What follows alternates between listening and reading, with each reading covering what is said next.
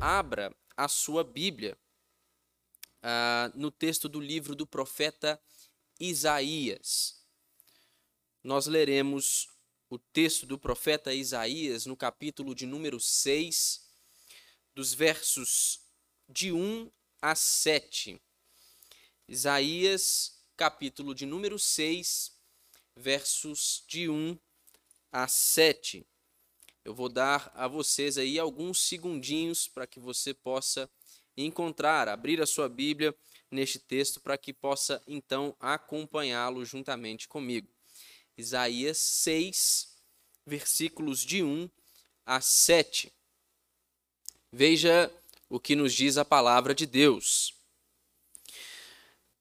No ano da morte do rei Uzias, eu vi o Senhor assentado sobre um alto e sublime trono, e as abas de suas vestes enchiam o templo. Serafins estavam por cima dele, cada um tinha 6 asas, com 2 cobria o rosto, com 2 cobria os seus pés, e com 2 voava. E clamavam uns para os outros, dizendo: Santo, Santo, Santo é o Senhor dos exércitos. Toda a terra está cheia da sua glória. As bases do limiar se moveram à voz do que clamava, e a casa se encheu de fumaça. Então disse eu: Ai de mim, estou perdido, porque sou homem de lábios impuros. Habito no meio de um povo de impuros lábios, e os meus olhos viram o Rei, o Senhor dos exércitos. Então, um dos serafins voou para mim, trazendo na mão uma brasa viva que tirara do altar com uma tenaz. Com a brasa, tocou a minha boca e disse: Eis que ela tocou os teus lábios, a tua iniquidade foi tirada, e perdoado o teu pecado. Curve aí a sua cabeça em sua casa. Nós iremos orar juntos agora para que o Senhor nos abençoe com a iluminação do teu Santo Espírito, para que nós possamos então compreender este texto que lemos e aplicá-lo de modo que nós possamos glorificar a Deus. Vamos orar. Senhor Deus, nós somos gratos ao Senhor por este dia e por mais esta oportunidade que nós temos de lançar o nosso olhar sobre a Tua Palavra, de nos reunirmos em torno dela, ainda que remotamente, ainda que distantes fisicamente uns dos outros. Nós estamos aqui, Senhor, acompanhando este momento, cada um dos nossos irmãos, da sua casa. Nós aqui lemos juntos o texto da sua santa palavra e nós estamos suplicando, ó Deus, ao Senhor, que nos conceda a bênção de ouvir a tua voz. Que nos conceda, ó Deus, por tua graça, por tua bondade, por tua misericórdia, o privilégio, ó Deus, de contemplarmos o Senhor através da Tua Palavra, que nós lemos aqui. Senhor, nós vivemos pelo Teu conselho, nós andamos, ó Deus, seguindo a vontade do Senhor, nós nos movemos, ó Deus, a partir do conselho do Senhor. E é por isso que nós oramos, Senhor, é por isso que nós suplicamos, é por isso que nós dizemos aqui que nós desejamos ouvir a sua doce voz, a nos falar aos corações, a transformar a nossa mente, a renovar a nossa mente e a nos fazer, ó Deus, cada dia mais parecidos com Jesus, o nosso Salvador, o nosso Mestre, o nosso Redentor, o nosso Mediador perfeito. E é em nome de Jesus que nós oramos. É na certeza de que o Senhor nos recebe por causa de Jesus somente que nós oramos, que nós suplicamos. Fale conosco, Senhor. Fale conosco por meio da Tua Palavra. Que não sejam as minhas palavras, que eu não me apoie em condições, porque o fato é, Senhor, que eu não reúno condições necessárias, não há quem reúna condições necessárias para poder falar da parte do Senhor, transmitir a mensagem do Senhor à parte do poder do teu Santo Espírito e da ação poderosa do teu Santo Espírito que ilumina o nosso entendimento. Senhor, tem misericórdia de nós e fala-nos essa noite. Essa é a minha oração em nome de Jesus. Amém. Amém, meus irmãos. Texto do profeta Isaías, capítulo de número 6. Este é o texto que nós acabamos de ler, os 7 primeiros versículos. E nós estamos diante aqui, meus irmãos, de um capítulo que descreve a vocação de Isaías para o ofício profético. Nós lemos apenas os 7 primeiros versos, mas no decorrer dos demais versos que compõem este capítulo, nós vamos contemplar, então, o chamamento do profeta Isaías. E aqui, neste texto que nós lemos, nós percebemos que tal vocação se revela, tal chamamento se dá através de uma visão que o profeta Isaías recebe, em que lhe são mostradas aqui algumas coisas celestiais em formas terrenas simbólicas. Aqui nós temos a visão do profeta Isaías, a visão de Isaías e o seu chamamento, a contemplação do profeta Isaías da majestade, da santidade e da glória de Deus. E o texto que nós lemos aqui, ele inicia de modo que nos situa no espaço-tempo, ele nos situa na história, ele nos dá uma base cronológica do tempo em que o profeta teve esta visão. Ele diz assim: no ano da morte do rei Uzias. A morte do rei Uzias se deu por volta do ano 740 a.C. E ela marcou a passagem de uma idade de ouro e de vigor espiritual em Judá. O ano da morte do rei Uzias, aqui retratado pelo profeta Isaías, marca um momento crítico na história israelita. Por volta dos anos 740, 738, ali antes de Cristo, nós vemos através do estudo de historiadores que o rei, e também da narrativa da própria escritura, nós vemos que o rei assírio Tiglat Pileser III, ele fez a sua primeira campanha no Ocidente. Aqui foi o início de uma séria ameaça militar que culminou na queda do Reino do Norte, na destruição de várias cidades de Israel e também de Judá, e na deportação de grandes segmentos da população do povo de Israel. Os assírios aqui, a esta altura, eles estavam prestes a estabelecer o império que dominaria o antigo Ocidente Próximo por pouco mais de um século. E é diante da iminência deste tempo, de tempos desesperadores como este, que o profeta, o desanimado profeta, ele põe-se a orar no templo. E ao se ajoelhar em oração no templo de Jerusalém, o Senhor concede ao profeta Isaías uma visão transformadora de sua glória.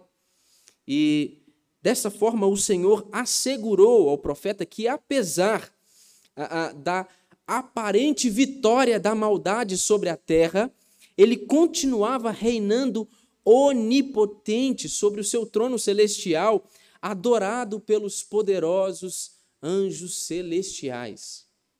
Este é o cenário. Este é o cenário em que nós nos encontramos ao ler este texto e que nos ajuda na compreensão deste texto. E nos 4 primeiros versos aqui, nós temos então a contemplação por parte do profeta Isaías da santidade de Deus e da sua glória. E no verso 1 aqui, ao narrar a sua visão, o profeta declara o seguinte, ele declara assim, eu vi o Senhor. E Deus é chamado aqui pelo profeta Isaías de Senhor, Adonai.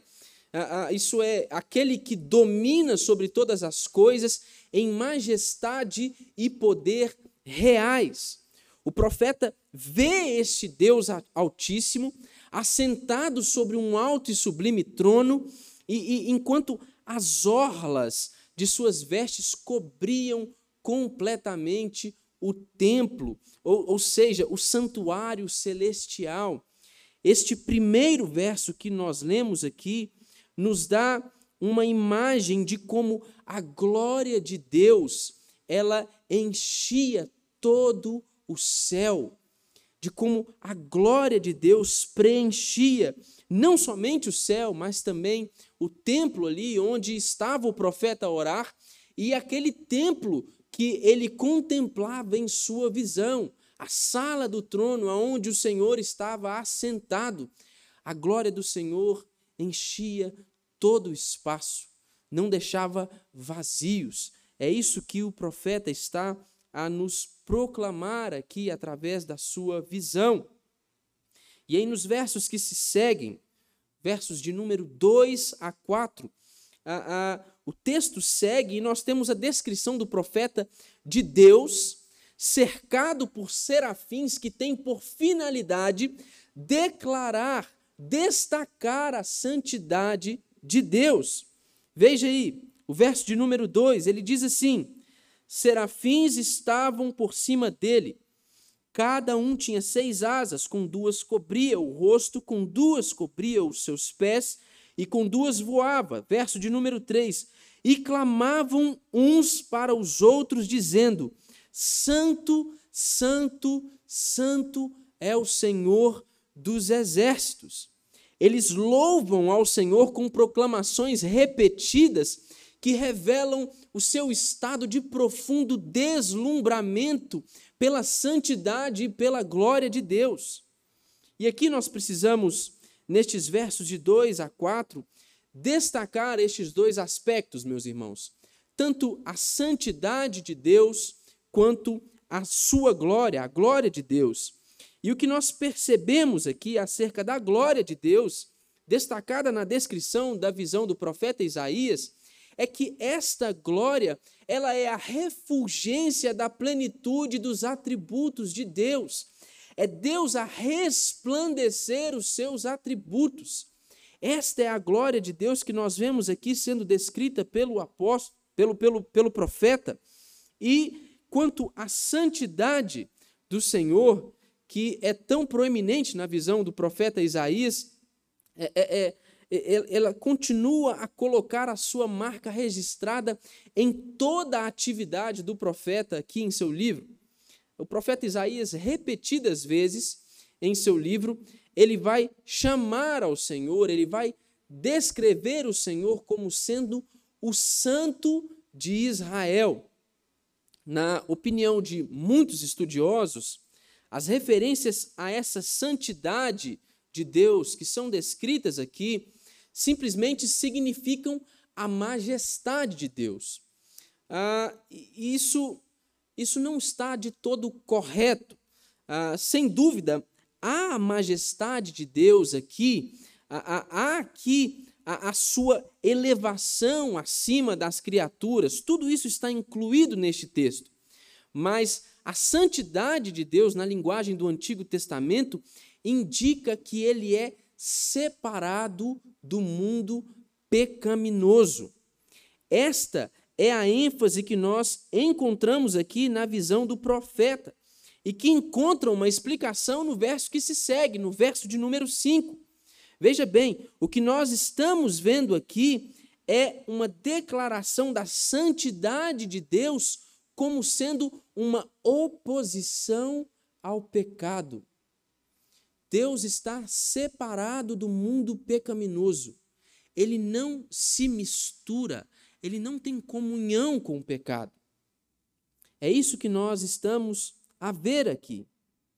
E então nós entramos no verso de número 5 e nós temos a contemplação do profeta Isaías agora da sua própria pecaminosidade, do seu próprio estado.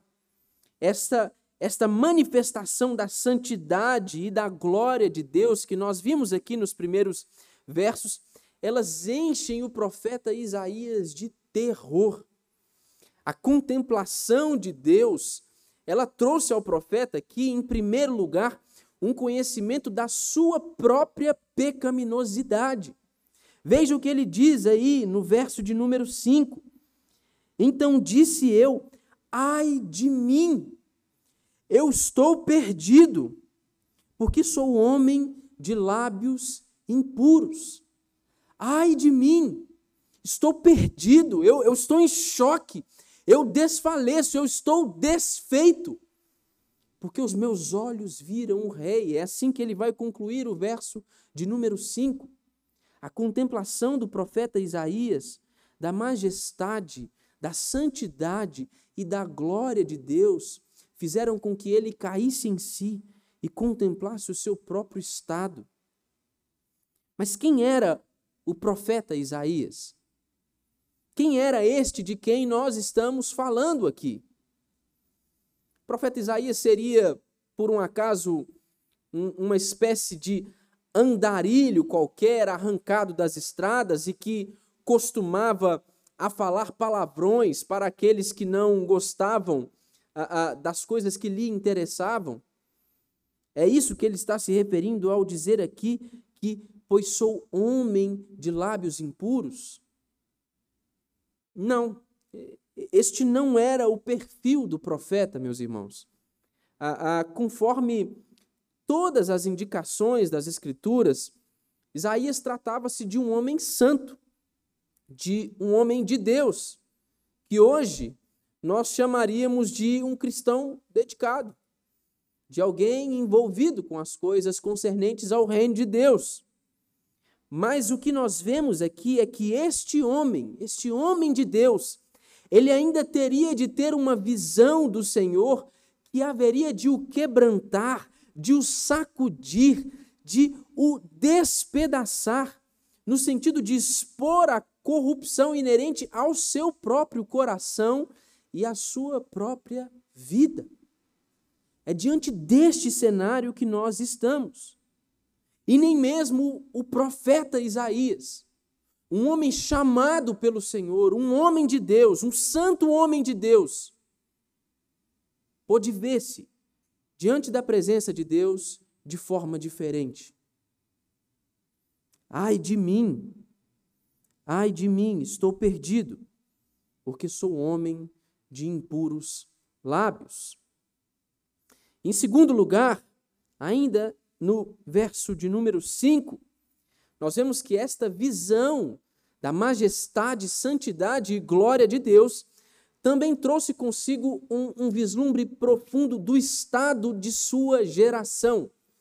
Então, o profeta Isaías não somente contempla o seu próprio estado, a sua pecaminosidade, mas ele também faz uma leitura do seu tempo. Ele compreende o estado da sua geração. Ele diz não somente sou homem de lábios impuros, mas ele também diz habito no meio de um povo de impuros lábios. Nos registros aqui em que o livro de Isaías descreve o estado em que o povo de Israel se encontrava, como por exemplo o capítulo de número 58, nós vamos ver que eles eram extremamente religiosos. Esta era uma característica do povo de Israel que nos é apresentada aqui no livro do profeta Isaías. Nós vamos ver que eles diariamente vinham ao templo e eles ofereciam os seus sacrifícios. O capítulo de número 1 vai nos mostrar os contemporâneos do profeta Isaías trazendo os seus sacrifícios no templo e observando os dias de festa do calendário judaico. No entanto, o que nós vemos Deus a falar para o povo no capítulo 1, lá no verso 11, é o seguinte, abra sua Bíblia e volte um pouco no capítulo 1, no verso de número 11. Veja como Deus responde a este povo religioso, que constantemente oferecia os seus sacrifícios e observava ali as datas festivas do calendário judaico. Olha o que Deus fala ao povo, ele diz assim: estou farto dos holocaustos de carneiros e da gordura de animais cevados, e não me agrado do sangue de novilhos, nem de cordeiros, nem de bodes. Nós poderíamos até dizer, meus irmãos, que a religião em Israel ela estava bem, muito bem, obrigado. Mas quando este homem, quando o profeta Isaías, ele teve uma visão e um senso da majestade de Deus, esta visão então trouxe consigo não só um vislumbre da sua própria pecaminosidade, mas também uma percepção completa do estado em que todo o povo se encontrava. É o que nós chamamos de epistemologia na teologia. Calvino, no seu primeiro livro das Institutas, na primeira parte das Institutas, ele vai tratar acerca disso, da doutrina do conhecimento de Deus e do conhecimento de nós mesmos. E a defesa que é feita por Calvino é a de que não se pode haver um conhecimento de si mesmo sem que haja primeiro um verdadeiro conhecimento de Deus. Ele vai estabelecer toda a sua defesa, nos mostrando como nós só podemos compreender a nossa própria realidade, compreender aquilo que nós somos, a partir de uma compreensão de quem Deus é. É diante disso que nós estamos aqui. Quando o profeta Isaías tem uma visão de Deus, contempla a majestade de Deus, ele então é capacitado a ter uma correta compreensão a respeito do seu próprio estado, a respeito de quem ele é. É isso que nós percebemos aqui. Então, o que se segue? Após tamanho terror do qual é tomado o profeta Isaías, ele chega à conclusão de que é um homem pecador, de impuros lábios, e habita no meio de um povo de impuros lábios. E ele está diante da presença de um Deus santo, glorioso, todo-poderoso, majestoso. O que é que se sucede a partir de então? O que é que o profeta poderia esperar a partir de então? Nos versos 6 e 7, nós vemos que este contato com Deus, que esta visão, este conhecimento, esta contemplação de Deus, ela trouxe ao profeta Isaías um conhecimento experimental da graça e do perdão de Deus. Quando Isaías sentiu a sua impureza, quando ele foi confrontado com o seu estado, quando ele viu a sua ruína na presença do Senhor, o texto vai nos dizer que o serafim toma uma brasa viva do altar do sacrifício e com essa brasa ele toca os lábios do profeta. E esta brasa, que ela se torna o símbolo da base sobre a qual Deus perdoa os pecadores. Aqui nós podemos ver que a pena do pecador, ela foi paga por um substituto oferecido no lugar do pecador. O serafim tira então uma brasa viva do altar do sacrifício, toca os lábios do profeta, e aqui, meus irmãos, nós temos uma maravilhosa palavra de graça. O serafim dirige-se então, veja só, ele toca com a brasa a boca no verso 7 do profeta e diz assim: eis que ela tocou os teus lábios, a tua iniquidade foi retirada e limpo o teu pecado. Esta linguagem utilizada aqui é a linguagem da expiação, a linguagem presente no Antigo Testamento. É isso que nós estamos a ver aqui, o modo como Deus proveu o perdão para o profeta Isaías. Ele é tocado com uma brasa viva em seus lábios e recebe então a graça de Deus. Nós temos aqui um homem que foi trazido, meus irmãos, a uma visão do seu próprio pecado, de um modo tal que ele vem a questionar consigo mesmo quem pode habitar na presença do Senhor. Quem pode permanecer diante de um Deus todo-poderoso, santo e glorioso? É para esse tipo de pessoa que a palavra perdão, a palavra de perdão, ela provoca humildade, ela tem um peso, ela é cativante. É isso que nós percebemos na experiência do profeta Isaías, quando ele contempla o Senhor, ele é levado à compreensão do seu estado, e na compreensão do seu estado de pecaminosidade, ele é tomado de profundo arrependimento e humilhação, de modo que ele estava certo aqui de que não haveria outra alternativa para ele que não fosse o Senhor demonstrar a sua graça. O Senhor coroá-lo com a sua graça. E foi justamente isso que o Senhor fez, meus irmãos.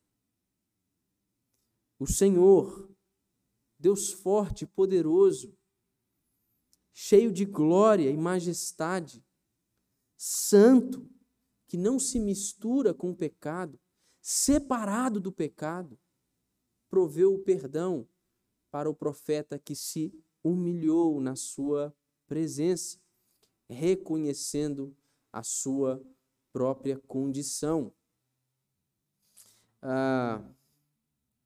O autor Albert Martin, era pastor também na Igreja Batista, Trinity Church, nos Estados Unidos, ele diz o seguinte no seu livro As Implicações Práticas do Calvinismo, da editora Os Puritanos. Ele diz assim: a razão por que a graça é tão pouco apreciada nos nossos dias é porque a majestade transcendente e a soberania e a santidade de Deus são tão pouco estimadas. Ele diz que a razão por que a graça é pouco apreciada nos nossos dias é porque há pouca estima pela majestade transcendente, a soberania e a santidade de Deus. Isso aqui é muito sério, meus irmãos. Isso traz algumas implicações sobre a nossa experiência enquanto gente que professa ter fé em Cristo Jesus. Isso nos leva a fazer algumas sérias considerações a respeito da nossa própria condição e da condição do nosso tempo.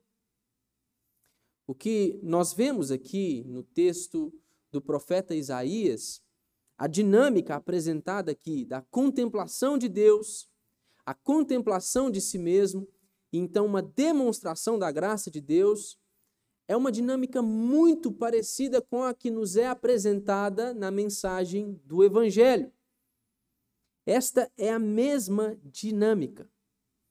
Ela implica em uma visão alta, uma visão elevada de Deus e uma visão baixa dos homens.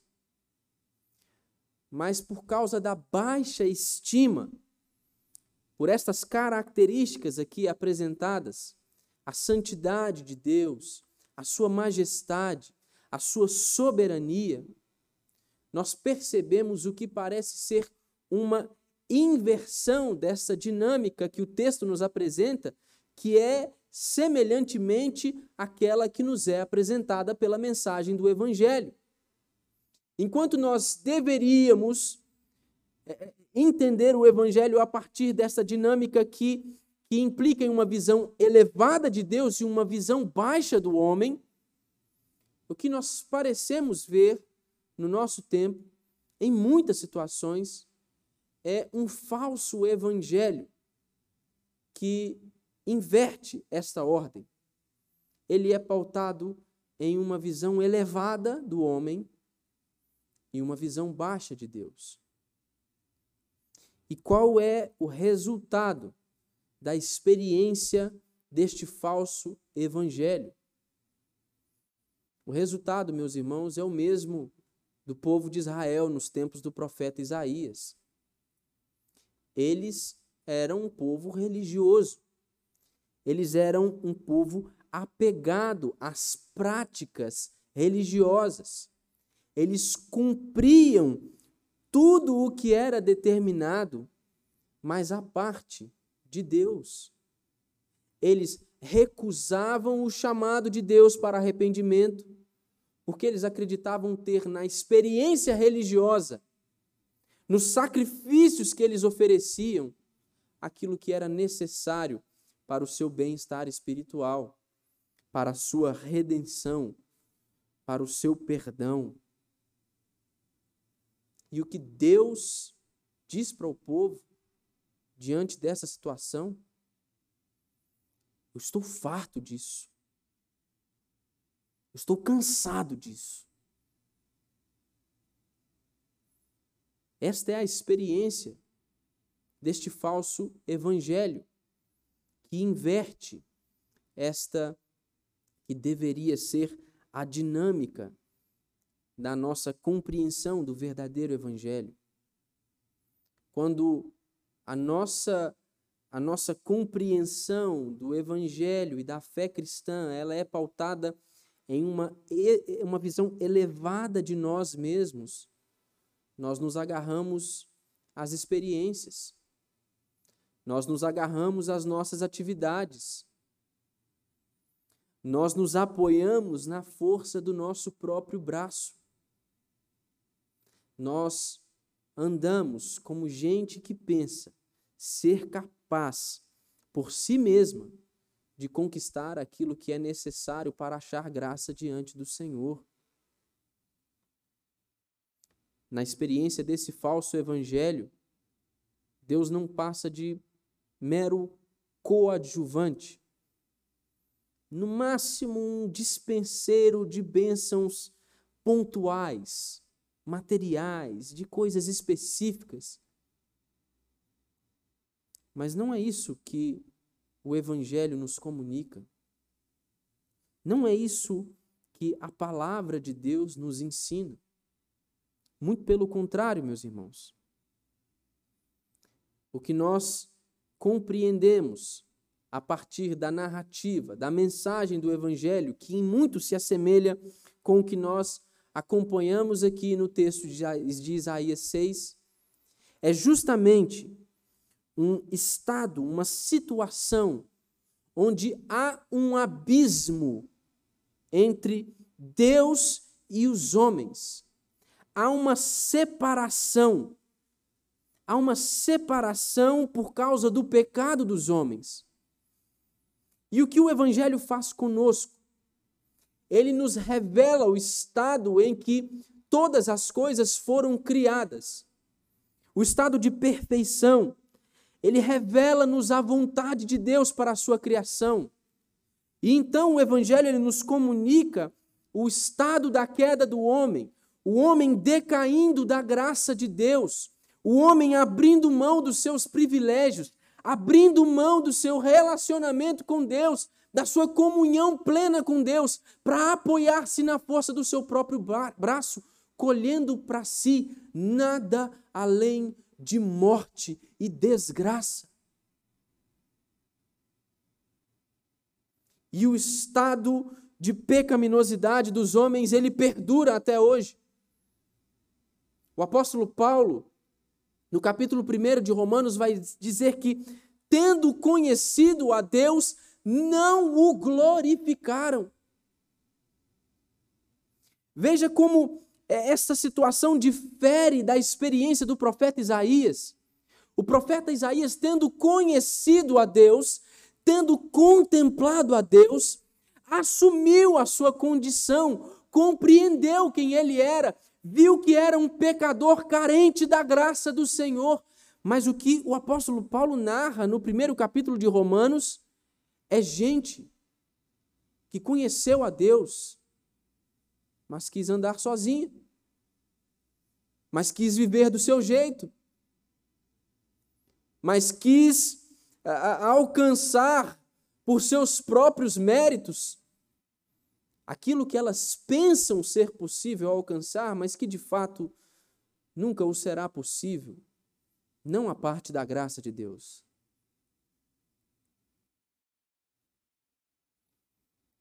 O Evangelho nos mostra esse cenário terrível, meus irmãos.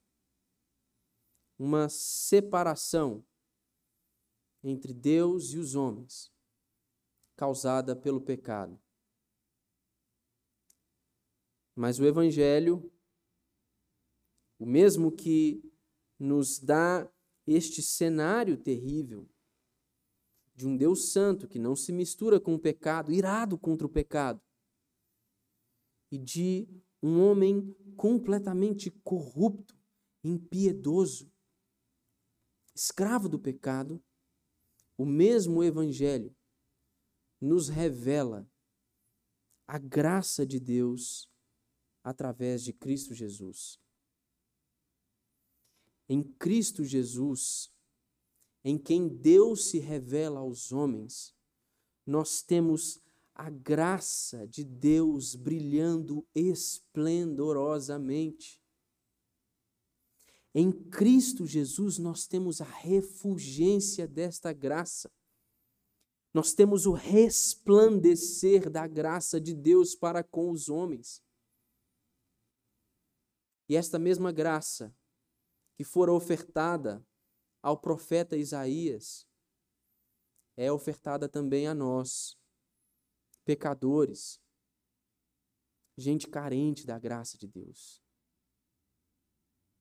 Mas nós somente podemos receber esta graça uma vez que nós compreendemos, assim como o profeta Isaías, aquela que é a nossa condição. Nós só podemos experimentar a graça e o perdão divinos quando, assim como o profeta, nós tendo tido uma visão de Deus, contemplamos o nosso próprio estado e exclamamos: ai de mim, ai de mim, sou um pecador, eu desfaleço, sou um homem de lábios impuros e os meus olhos viram o Rei. A boa notícia de Deus para nós hoje, neste texto, que é a boa notícia do Evangelho, é que aqueles que reconhecem a sua necessidade, eles são abençoados, eles são tocados pela graça de Deus. E o Senhor, o nosso Deus, faz isso através de Jesus Cristo, aquele por meio de quem nós, através da proclamação do Evangelho, podemos declarar também que os nossos olhos viram o Rei soberano. Alguns estudiosos acreditam que a visão de Isaías trata-se justamente da visão da glória de Cristo Jesus. Eles vão tomar como base o texto de João, no capítulo 12, no verso 41. Nós podemos, como o profeta Isaías, declarar isso, meus irmãos. Pela fé nós o podemos fazer. Os nossos olhos viram o Rei. E a nossa visão da santidade e da glória e da majestade de Deus nos fez recair em uma visão da nossa pobreza, do nosso estado de pecaminosidade. E então nós desfalecemos, então nós fomos quebrantados, então nós fomos destruídos. Mas eu me lembro até hoje de uma oração feita aqui pelo nosso pastor, o pastor Paulo, em que ele dizia que o Senhor nos humilha, mas ele nos humilha para nos redimir. A nossa contemplação de Deus, que nos leva à contemplação do nosso estado, à contemplação do nosso estado de pecaminosidade, que precede o arrependimento e a fé, nos são a garantia de que o Senhor há de nos dar a sua graça, assim como ele fez com o profeta Isaías e assim como tem feito com todo o seu povo ao longo da história dos homens.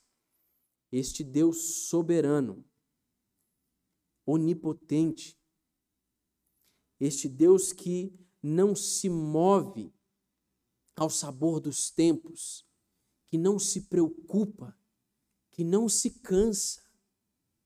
Este Deus santo, cheio de glória, é o mesmo Deus que proveu para nós um caminho para que nós pudéssemos transpor o abismo que havia entre nós. É o mesmo Deus que nos convida a habitarmos na sua presença. É o mesmo Deus que nos abençoa com a sua graça. Vamos orar ao Senhor, gratos pela sua graça, a graça que ele nos tem dado, embora nós não mereçamos. Senhor, nós louvamos o teu nome. Nós louvamos o teu nome, porque o Evangelho nos deu esta visão de como o Senhor revela os seus atributos, a sua essência, o seu ser, de forma tão poderosa em Cristo Jesus, o nosso Salvador. A revelação do Senhor, ó Deus, em Cristo Jesus, o nosso mediador perfeito, é uma revelação que nos traz uma experiência, ó Deus, com a graça do Senhor. Nós louvamos o teu nome, porque nós podemos declarar, como o profeta Isaías, que os nossos olhos viram o Rei, que nós conhecemos o Rei, que nós experimentamos da sua graça. Não é um privilégio do profeta Isaías. Não foi somente o profeta Isaías que foi coroado com a bondade do Senhor. Não fora somente o profeta Isaías que fora tocado pela graça do Senhor, nós também. Nós gozamos desse prazer, desse privilégio de sermos, ó Deus, abençoados com a tua graça, embora nós não merecêssemos. O Senhor nos deu a sua graça. E essa graça poderosa do Senhor para nos livrar da escravidão do pecado, ela ganha ainda mais substância, ela ganha ainda mais tamanho quando nós estimamos esta graça, tendo o conhecimento de que ela provém de um Deus onipotente, majestoso, cheio de glória, que reina soberanamente sobre a história. Se o Senhor, que é quem sustenta todas as coisas, na palma de suas mãos, se o Senhor, ó Deus, que é quem reina soberanamente, se assenta sobre um alto e sublime trono, se o Senhor é quem nos proveu a sua graça, Senhor, nós estamos seguros. Nós não haveremos de nos perder. nós não seremos deixados de lado. Nós não iremos sucumbir às circunstâncias. Nós não iremos ser tomados de pavor diante do Covid ou de qualquer outro vírus. Nós não iremos ser tomados, ó Deus, de pavor, de desespero, quando em face da morte, porque nós sabemos que o Deus forte e poderoso, aquele que se assenta sobre um alto e sublime trono, o Rei soberano do universo, nos guarda em sua poderosa mão. Esta palavra do Senhor é a nossa segurança. É nela que nós confiamos. É nela que nós depositamos a nossa esperança.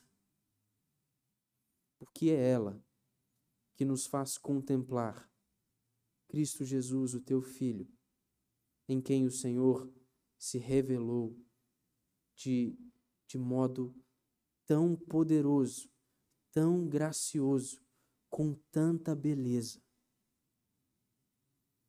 Ah, Senhor, nós podemos declarar pela fé que os nossos olhos viram o Senhor.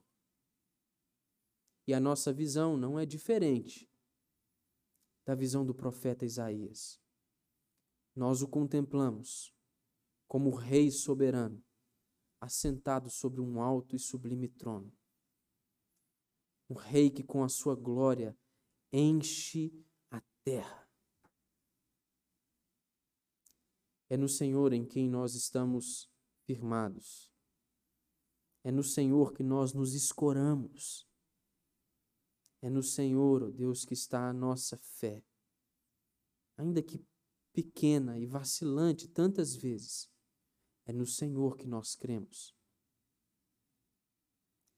Senhor, nos faça estimar a majestade, soberania, santidade e glória do Senhor, para que então nós possamos nos afeiçoar ainda mais a esta graça que o Senhor nos dispõe, para que nós possamos então ainda mais confiar no Senhor e descansar no seu poder.